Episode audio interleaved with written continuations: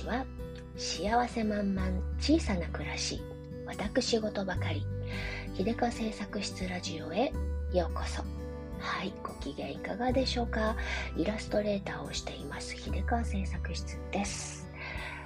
さあすっかり、えー、春って感じでもう4月も10日でございますけれども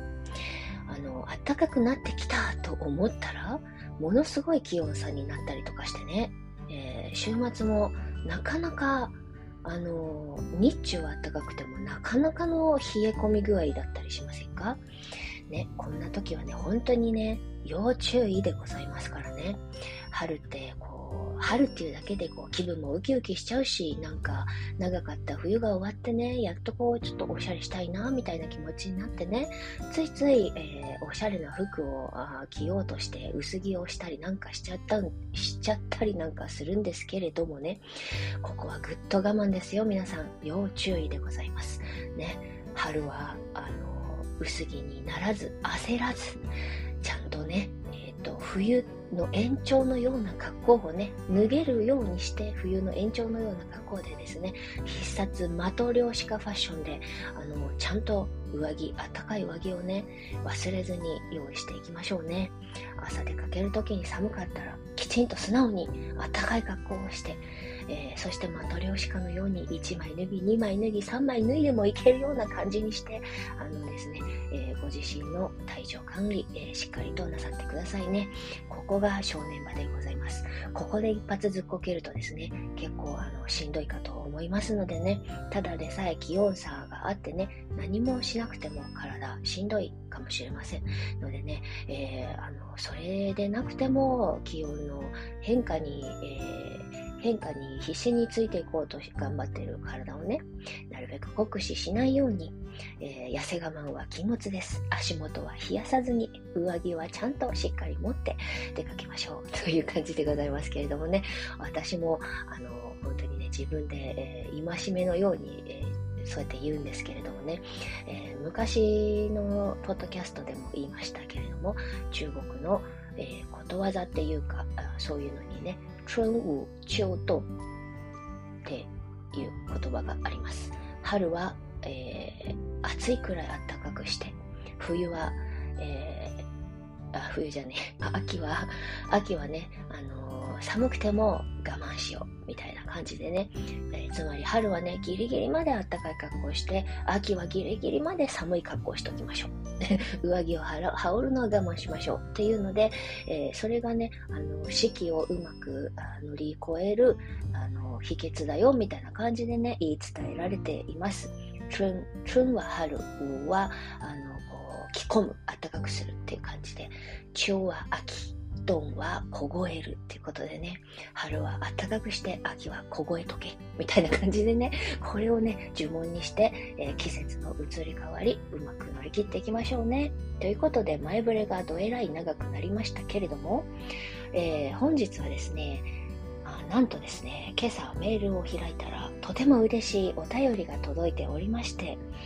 えそれに紐づいた話をしていきたいなと思います。ちょっとね、先週もあの配信少し滞ってしまってね、何日か空いてしまって、その空いてしまった間にですね、私脳みそがイカレポンチになってですね、何を喋ろうか、喋ったらいいかわかんなくなっちゃって、実はですね、今日ね、えー、メール開くまで何喋ろうかなってちょっとね、困ってたんですよね。今までなんであんなにも喋りたいことがあったんだろうか、くらいな感じでね、ちょっとなんか頭止まってたんですけれども、このメールをいただいて、これですよ、ということで この話をしていきたいかなと思います。はい。それではですね、早速まずメールの方読ませていただきます。えー、ラジオネームまさみさんからのお便りです。タイトルがね、スーパー嬉しいんでございますけれど、そして私、すっかり、えー、これについて忘れていたっていうね、なんとまあ自分のことなのにっていうことでですね、一瞬このタイトルを見て、はてなってなっちゃって、え、何がめでたかったっけ？ってななったんですけど、はい、めでたかったんですよ。ということで、はい、では読みますね。えー、配信2周年おめでとうございますというタイトルでいただきました。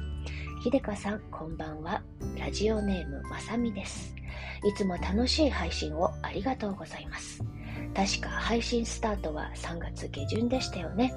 遅くなりましたが、2周年おめでとうございます。ありがとうございます。忘れてました。そうです。もうすっかりライフワークとしてね、自分の中であのいあの板についてしまったがゆえとも言えるんですが、あの、もう何年やったか忘れてて そっか、2年だったんだ、ということで、あの、とても嬉しいです。そうでしたね。始めたのは春だったなと、今思い出しましたね。ありがとうございます。はい。で、はい。2周年記念に、私の秀川製作室ラジオお気に入りエピソードベスト5をまとめました。ちなみに、その時々の自分の体調や気分で順序は入れ替わります。なるほど。ベスト5があって、その、えー、1位、2位、3位とかっていう順番はあの気分で変わるということですね。なんてすごい嬉しいあのプレゼントを頂いてしまったんでしょうか。もうちょっとね、私これを読んだ時に鳥肌が立ちました。本当にありがとうございます。うん。あと、本が大好きなので、一人読書会も毎回楽しませていただいています。特に元彼の元彼の遺言状はご紹介がなかったら手に手に取ることはなかったと思うのですが読んでみたらとても面白かったです。これからも配信楽しみにしております。春とはいえ急に冷える日もありますのでどうぞご自愛くださいませ。まさみさん、ありがとうございます。そう、春とはいえね、急に冷えますのでね、皆さんね、本当にご自愛くださいませね。まさみさんもくれぐれもご自愛でございます。お互いにですね、注意喚起して乗り越えていきましょうね。ということで、あの、すごく嬉しいお便りをいただきましてですね、あの、朝からテンション突然急激にマックスにギュインって上がった感じなんですけれども、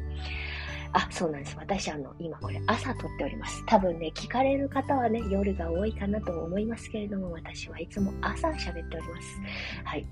ということで、あの、早速ですね、このまさみさんがまとめてくださった、あの、お気に入りエピソードベスト5、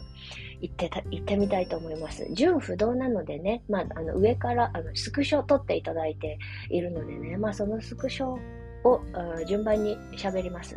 が純不動です。そしてですね、せっかくなので、この、あの、ベスト5をまとめていただいたやつのね、配信会のリンクをね、概要欄にも貼っておきますので、えー、お気にな、気になる方がいらっしゃいましたら、ぜひ、聞いてみてください。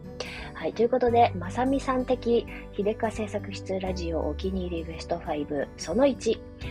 願い事が叶ったことに気づいてないだけ、エピソード249ですね。そう3年前の日記帳に書いてあったね、理想の暮らしのタイムスケジュールが、あら、今の私の日常そのままだったっていうことにね、気づいてね、全然ね、願い事叶ってないような気がしてたけどね、振り返ってみたら、あれ？あれ？っていうことですね。はい。そういうことね、意外とあるんですよね。なんか、あの、いつもね、なんか追いかけてるような気がしてるんだけれど、あの、過去自分が追いかけてたものをね、思い出してみたらね、割とそれもゲットしてたり、そのような暮らしをしてたりとかね、するって、してるってことがあるんですよね。なんか、うん、日常の変化って本当にビビたるものだから気づかないんですよね。その、乗り越えてた、気がついたら乗り越えてたんだけど、乗り越えたことさえ気づいていないみたいなことも結構あったりとかしてね。人間ってあの知らず知らずのうちに心地のいい方向に行こう行こうとね、本能的にしているのでね、あの、なんか割といろいろ、あの、叶ってたりするんですよね。でもなんかね、大きな夢しかね、叶ったことに、えー、加算されないような気がしてね、こうなんか、すごいビッグスターになるとかさ、なんか急に突然なんか、すごいなんか、大成功を収めるとかね、そういうやつばっかりが、あの、夢が叶ったっていう話になっちゃうから、えー、小さなね、あれこれに気づかないんですよね。だから結構ね、2年前、3年前の手帳とかね、見て振り返るとね、あれって 思ったりとか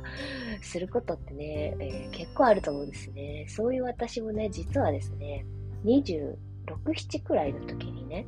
あの、暇なと、暇だった時に、あの、手帳にね、えー、28歳くらいで、あの、子供、あの、彼氏を作りたい。彼氏が欲しい。で、なんか、30歳くらいで、あの、まあ、結婚かなみたいなであのでも仕事は頑張って、まあ、40歳までぐらいに1人ぐらい子供いるかなみたいなことをね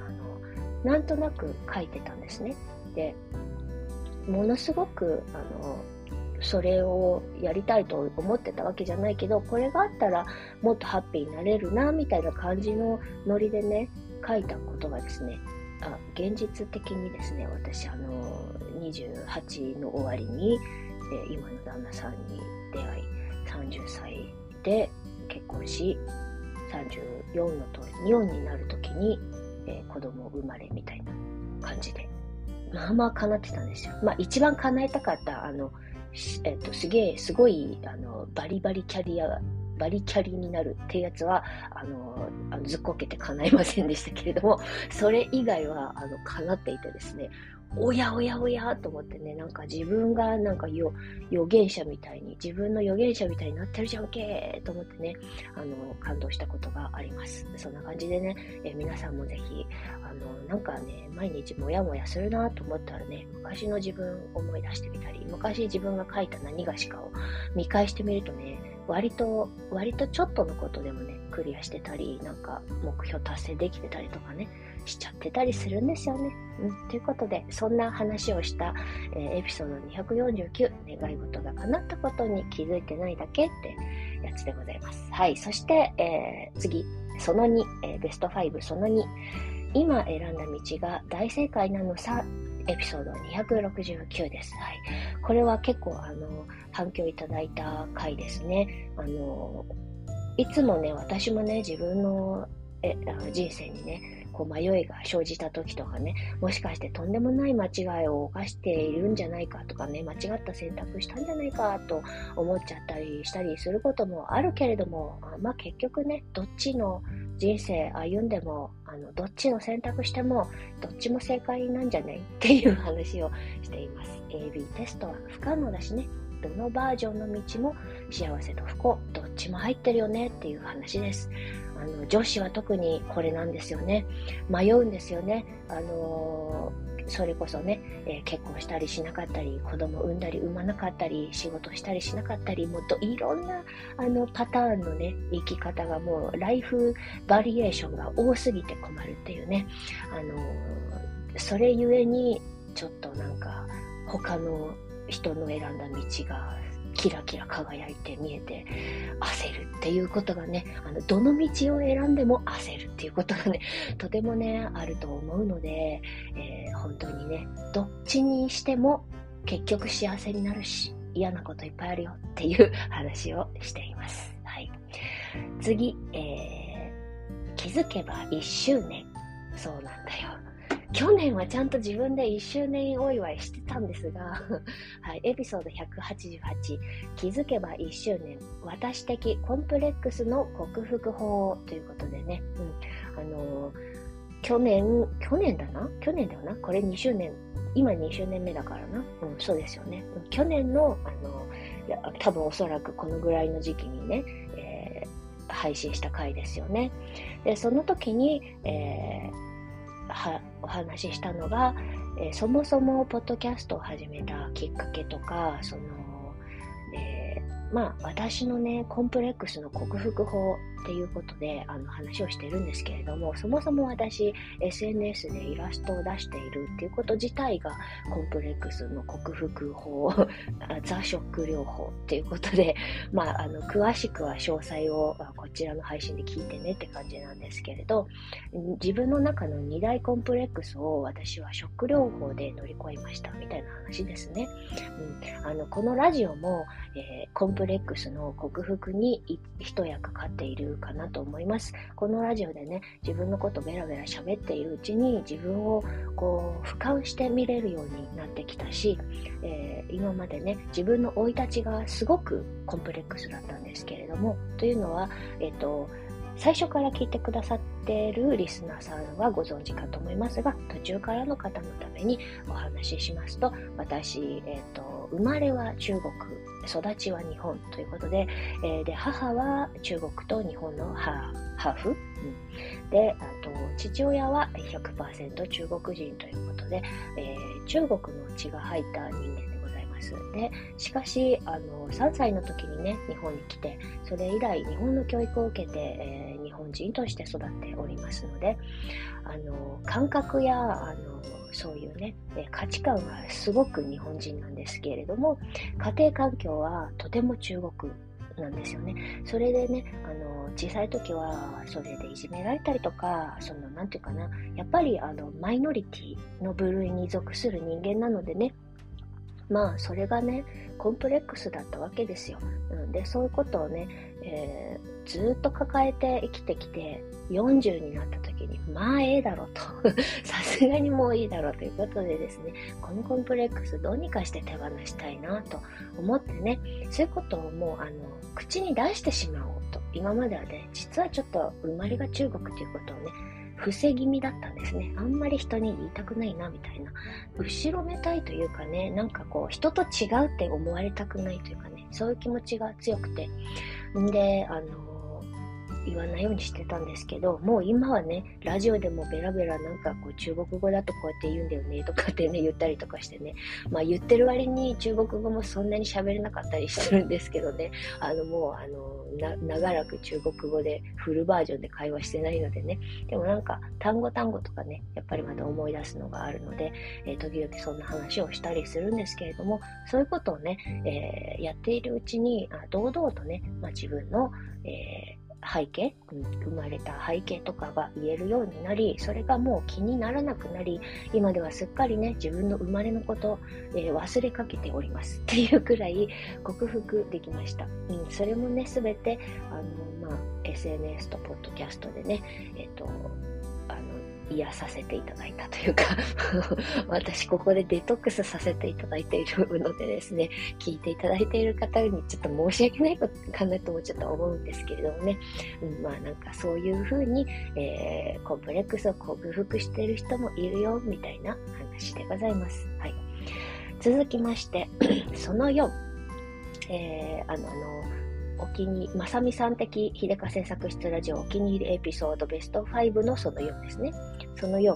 世界は寂しさで回っているエピソード138ですね。うん、これね、はい。ふと寂しくなった時ね、私はいつも思い出す文章がある。それをね、えー、読むとね、もう気持ちがね、ほっこりと温かくなるんですよね。うん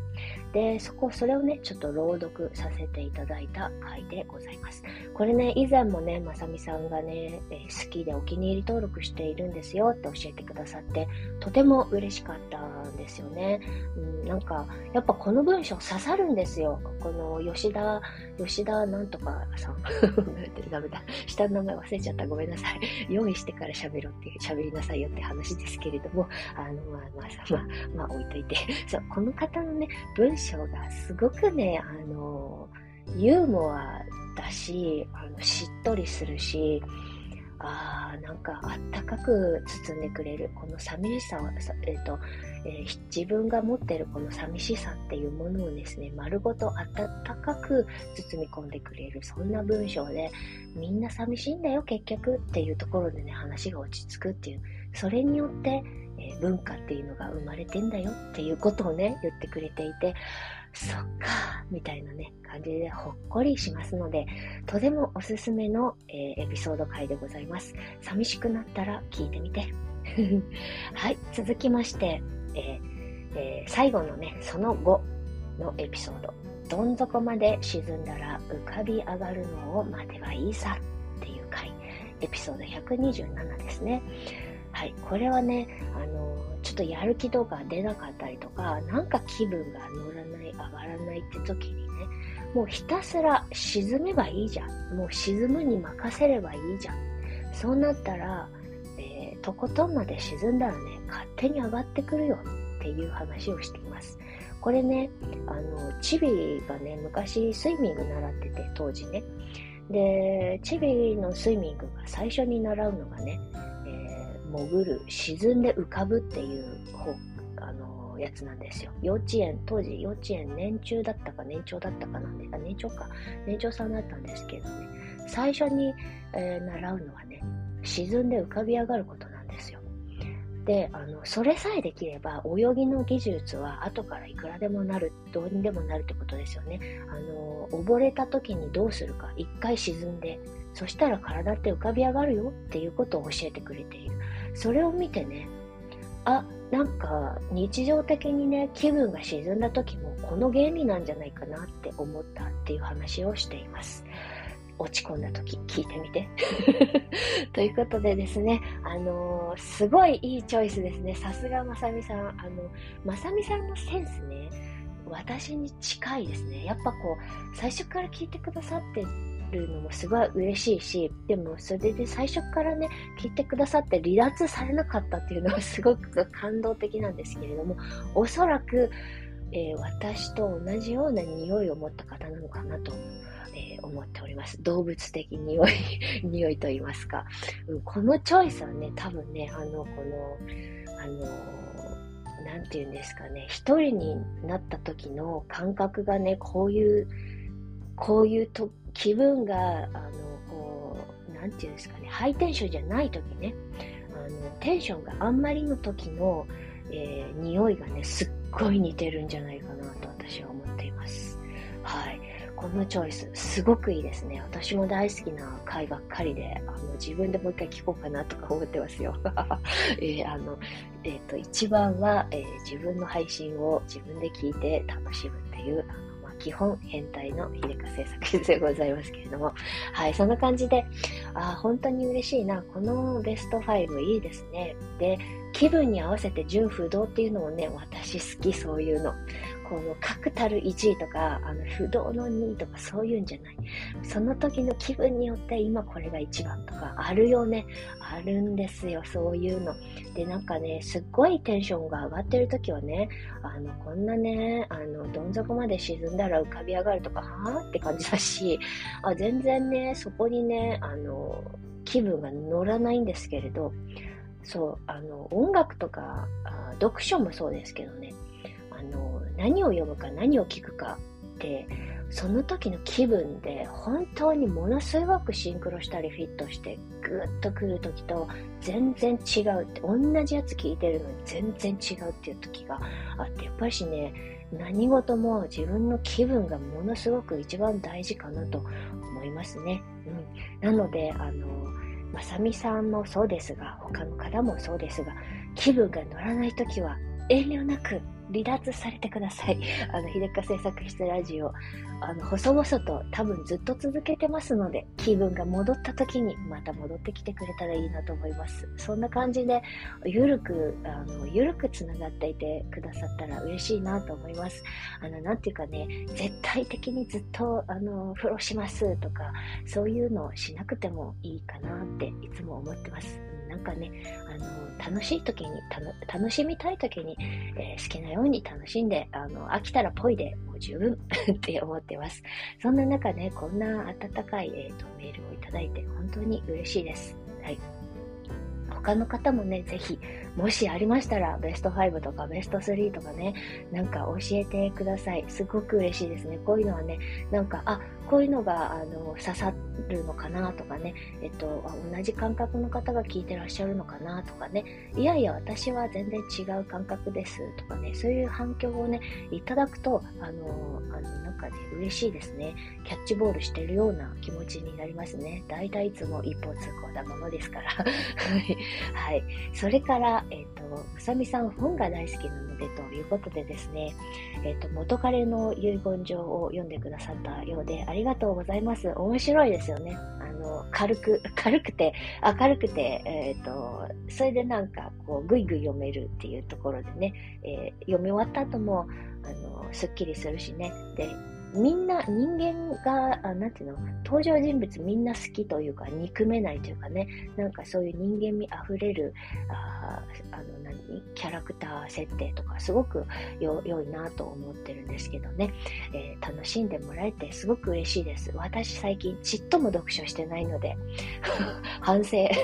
最近なんかね、気分乗らないというか、まあ、ちょっと老老眼というか、眼性疲労が、あの、差し迫ってきているゆえか、文字がね、あんまり入ってこないせいなのか、えー、まあ、いろいろ言い訳はあるんですけれども、最近は読書の気分になかなかなってなかったので、えっ、ー、と、この一文を読んでね、私ももう一回ちょっとね、え読書のアンテナ立てようかなと思っています。ぜひですね、あの私、そんな言うほど読書量ないので、あの、ま、刺さったやつはこうやって、あの、一人読書会でね、喋りたいんですけれど、えー、喋ってる割に大した読書量ではないのでですね、ぜひ、あの、皆様、まさみさんはじめ皆様、あの、おすすめ本ありましたらお願いいたします。はい、教えてほしいです。私はこんなやつ好きですとかね、あの、読書会、なんていうの、まあ、サークルじゃないけどね、そういうなんか、あの、おすすめし合う、おすすめというか、私はこういうのが良かったです、ここが良かったです、みたいなアウトプットをね、あの、していただいて、していただきたいなと思います。あの、えー、自分で配信できる人は自分で配信するのがもちろんですけれども、あのこうやってお便りでね、ここが良かったんですよ、これの、みたいなのを力説していただいてもいいし、あの、なんと、えっ、ー、と、アンカーこのポッドキャストって、ボイスメッセージが送れるらしいので、あの、えっと、メールをしたためるのがめんどくさ、めんどくさい方はぜひ、ボイスメッセージで熱弁振るっていただいたらめっちゃ嬉しいかなと思いますんでね。それでなんか、私もね、読む幅が広がるといいなと思っています。ただし、えっと、ハッピーエンドに限りたいです。あの、読後感がいいやつがいいです。リクエストさせていただくならば、読後感が良くてですね、あの、あの気分上がるものが あの好みです。あんまりね、あの、この、なんていうの？あの、なんだっけ、あの、あの悶々とする、えー、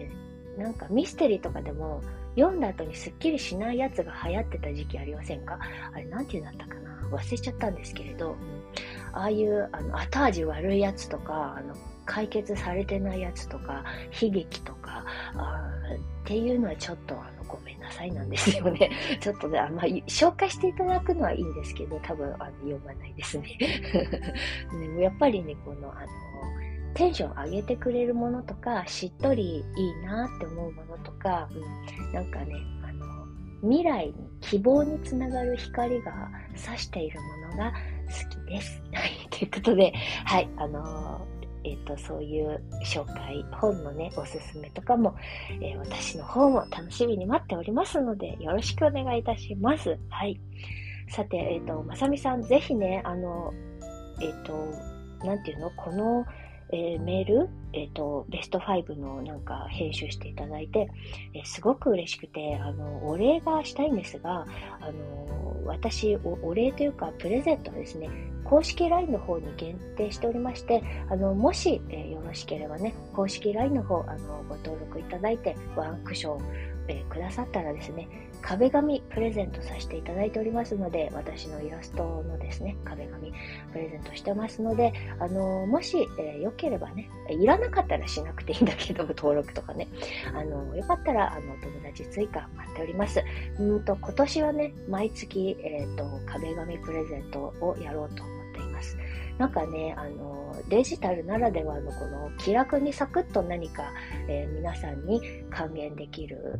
っていうのがね、いいなと思うので、えこれからもなんかこう、いろんなプレゼントできるといいなと思ってね、私の負担もなく、えー、皆様の負担もない状態でのプレゼントが、えー、いいなと思っているのでね、公式 LINE でね、やるとサクッとそのままね、携帯の壁紙に設定しやすいし、で、あと、LINE スタンプとかもね、LINE スタンプはね、さすがにね、プレゼントすると私、あの、赤字で、赤字で出血多量で死んじゃうので、それはちょっとできなくてごめんなさいなんだけど、あの、まあ、壁紙とかそういうやつだったらね、あの、皆さんにプレゼントできるので、欲しくなきゃいら、あんまり迷惑かもしれないけど、はい、あの、よかったら、あの、そんな形で、えっと、受け取る窓口作ってください。はい。ということでね、あの、概要欄に公式 LINE の方の、えー、URL も貼っておきますので、えっと、他のリスナーの方々も、ぜひね、もし、あの、壁紙とか、あ、興味あるわ、見てみたいわ、とかね、別に実際に壁紙にしなくてもね、ちょっと見たいわ、みたいな方でもいいですよ。あの、欲しいと思われる方は、ぜひ、えー、公式 LINE の方、ご登録いただいて、欲しいよアクション一つください。えー、スタンプとかピヨンって押してくれればいいです。そんな感じでアクションいただいたら、えー、と、プレゼント対象者リストっていうのを作ってましてね、プレゼント対象者リストに入れさせていただきますので、それでね、あの、毎月壁紙ペロッと送らせていただきます。はい。ということで、あなんか今日喋ることないわとか思いながら喋ってたらすごい長くてもう30分過ぎちゃったんですけど、はい、今日はそんな感じでおしまいにさせていただきます。最後までお付き合いいただきましてどうもありがとうございました。それでは今日という日が今この時が皆様にとって幸せ満々でありますように。じゃあまたね。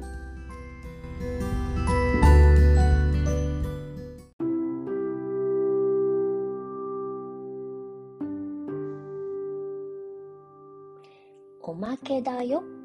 はい。秀川製作室ラジオ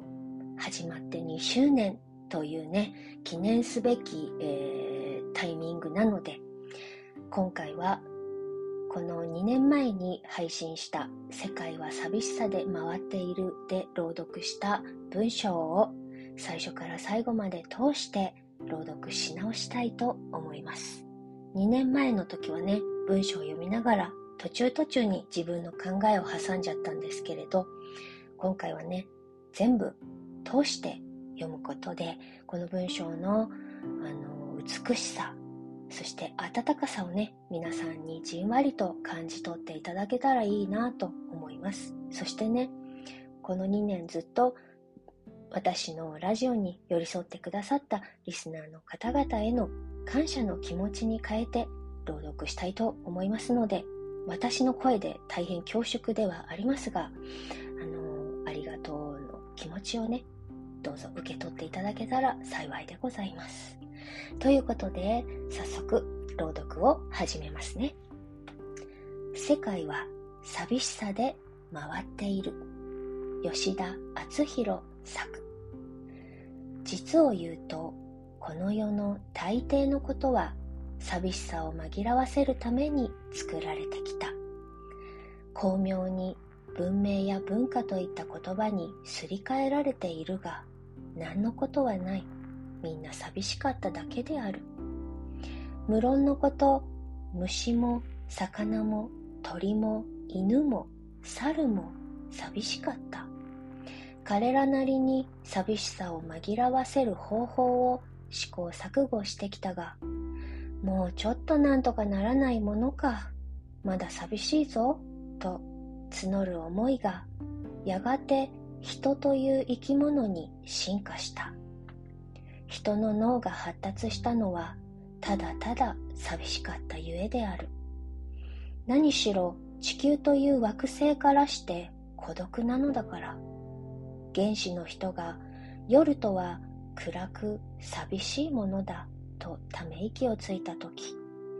すかさず地球が「おい俺なんか半分はいつも真っ暗なんだぞ」と訴えた。俺は気が遠くなるくらい広いところで延々同じところを回ってるんだ。おまけにどこかしらいつも大怪我をしているし君も寂しいなら何とかしてくれよ。それで人は夜に昼を取り込むべく火を起こすことを思いつきずっと後になって小さな太陽を電球を発明して夜の寂しさをささやかながら追いやった。がそれでもなお寂しさは湧き起こってくる。夜のしじまの中で人は寂しさについて考え続けた。寂しいとはどういうことか。いや、寂しくないとはどういうことか。どんな時に寂しくないのか、ひたすら考え続けた。考えるたび、昼の暖かさと明るさと優しさと華やかさを思った。そのうち人は人と寄り添うことを思いつき、奪い合ったり殺し合ったりするのをやめ、分け合ったり集まったり語らったり、一緒に笑ったりすることで寂しさを紛らわせるのを発見した君は寂しいか？いやどういうわけか？君といると寂しくない。なぜだろう？なぜだろう？なぜかわからないが、寄り添うだけで寂しさがやんわりと消えることを覚えた。寄り添うと相手の体温が感じられる。おかしなことだが、人は一人きりでは自分の体の温かさを